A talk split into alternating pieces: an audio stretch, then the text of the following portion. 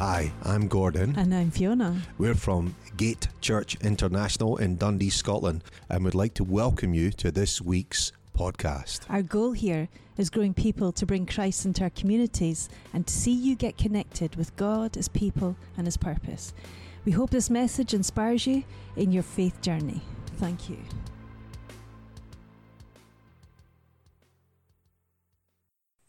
Right, good morning. And I wish I could see all your smiling faces. But unfortunately, that's not the way things are these days. Anyway, this is Palm Sunday. So we're going to look at one or two things related to that. But I've always had a problem with Palm Sunday. Let me explain what the problem is. You know that uh, Jesus comes riding into Jerusalem on a donkey talks about him coming in humble and gentle and riding on a donkey. And in the Bible, the section's probably headed something like the triumphal entry. And I associate it with Sunday school, where you used to cut out palm leaves from paper, colour them in green, and then wave them about. And it's all very nice. But then a few days later, You've got the utter brutality of Easter. Jesus, you've got Jesus in Gethsemane, so full of anguish at what lies ahead that he's sweating blood. Then there's the arrest, the show trial, the false accusations. Jesus uh, mocked and spat upon. Then he's savagely beaten and a crown of thorns driven into his head. And after that, he's led up to that cross, to be nailed to it, to die a terrible death.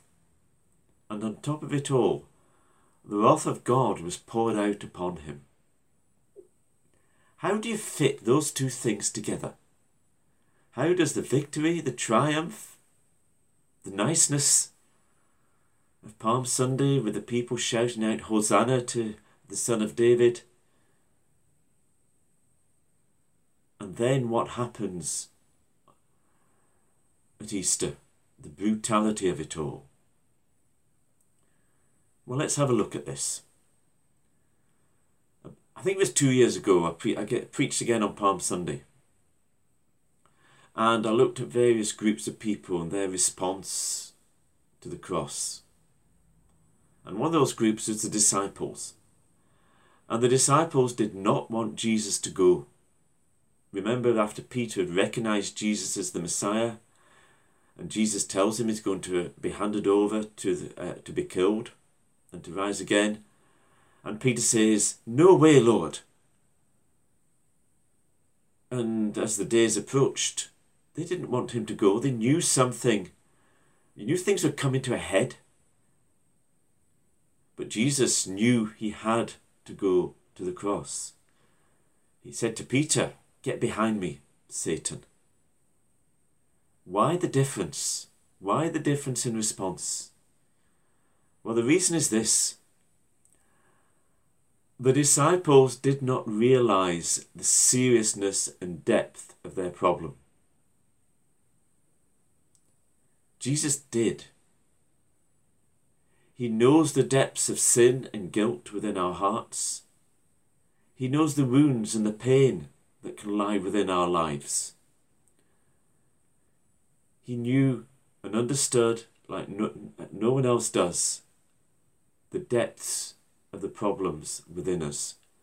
And he knew that the only way to deal with this was to go to that cross.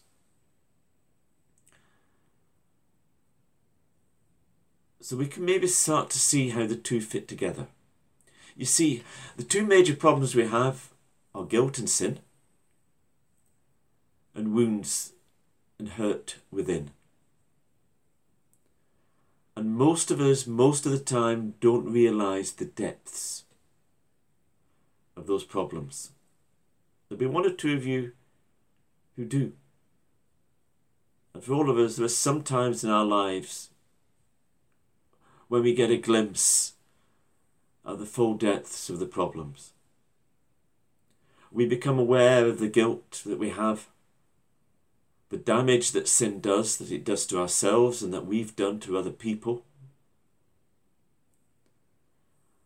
And we become aware, or we can no longer hide from the hurts and the wounds that lie within our souls. When we do, and if you this day are aware of the problems, the sin, the guilt, the hurt, we're actually closer to God than we realize. Jesus said, Blessed are the poor in spirit, for the kingdom of heaven was made for them. And in Psalm 34 it says, The Lord is near to those who are crushed in spirit. So if you feel crushed in spirit today, the Lord is near. He's not far away. But when when we are full of guilt, aware of our sin, when we're experiencing the hurt within, one of the effects of that is that we're very delicate. We need to be treated gently. So if someone says or does the wrong thing, it can utterly crush us. We can just fall apart. But Jesus came humble and gentle, riding on a donkey. And that's how he comes into our lives humble and gentle.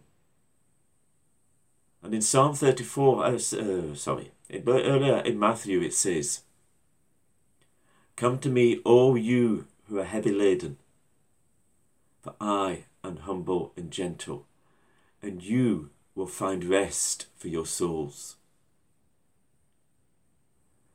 And that's how we should treat each other gently, not harshly. We should give each other a hug. Not in these days, of course but we should treat each other gently. But while it's important that we do that, we know it's not enough. It may comfort us for a while. But then the pain and the guilt starts to come to the surface again. And Jesus did come humbly and gently. But that's not all that he did. He came as our Saviour King. He went to that cross to do what we could not do, to heal what we could not heal. In Isaiah 53, verses 4 and 5, it says this Surely he took up our weaknesses, he took up our pain and our sufferings. And then he was pierced for our transgressions. The punishment that should have been ours was laid upon him. And by his wounds we are healed. You see, Jesus took up the pain, the suffering, he took that upon himself on the cross. And he took upon himself all of our guilt, all of my guilt all of your guilt, and it was completely paid for on that cross. So, because of him, by his wounds, we are healed. Jesus is our perfect Saviour. You see, he comes with gentleness, he comes with humility. He's the King of Kings, but he comes with humility and gentleness into our lives. But He's also our Saviour King. So today, let us welcome our Saviour King, our perfect Saviour, who knows exactly how to bring true and deep healing into our lives. Amen.